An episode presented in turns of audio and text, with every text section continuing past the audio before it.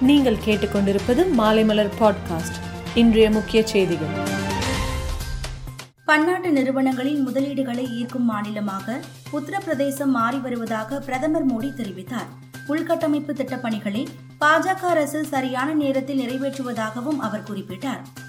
டெல்லியில் காற்று மாசு மோசமான நிலையில் இருப்பதால் கட்டுமான பணிகளுக்கு மீண்டும் தடை விதிக்க அரசு முடிவு செய்துள்ளது.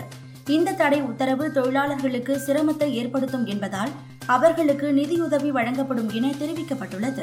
கர்நாடக மாநிலம் தர்பாத் மாவட்டத்தில் தடுப்பூசி போட்டுக்கொண்ட அறுபத்தாறு மருத்துவ மாணவர்களுக்கு கொரோனா தொற்று இருப்பது உறுதியாகியுள்ளது. அந்த மாணவர்கள் அவர்கள் தங்கும் விடுதியிலேயே தனிமைப்படுத்தப்பட்டுள்ளனர்.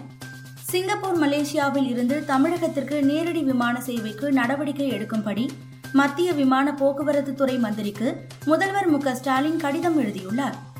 தமிழகத்தில் விரைவில் ஐநூறு இடங்களில் கலைஞர் உணவகங்கள் தொடங்கப்படும் என அமைச்சர் சக்கரபாணி தெரிவித்தார். அம்மா உணவகங்களும் தொடர்ந்து செயல்படும் என்றும் அவர் கூறினார்.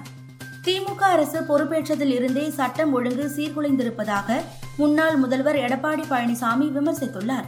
ஒவ்வொரு முறையும் திமுக ஆட்சிக்கு வரும் பொழுதும் தமிழகம் அமைதி பூங்கா என்ற பட்டத்தை இழந்து வருவதாகவும் அவர் கூறியுள்ளார்.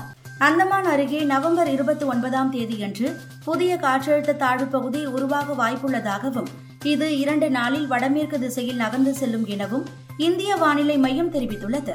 நியூசிலாந்துக்கு எதிரான முதல் டெஸ்டின் கிரிக்கெட் போட்டியின் முதல் நாள் ஆட்டம் நிறைவடைந்தது. ஆட்ட நேர முடிவில் இந்திய அணி முதல் இன்னிங்ஸில் நான்கு விக்கெட் இழப்புக்கு இருநூற்று ஐம்பத்தெட்டு ரன்கள் சேர்த்துள்ளது. மேலும் செய்திகளுக்கு மாலைமலர் டாட் காமை பாருங்கள்.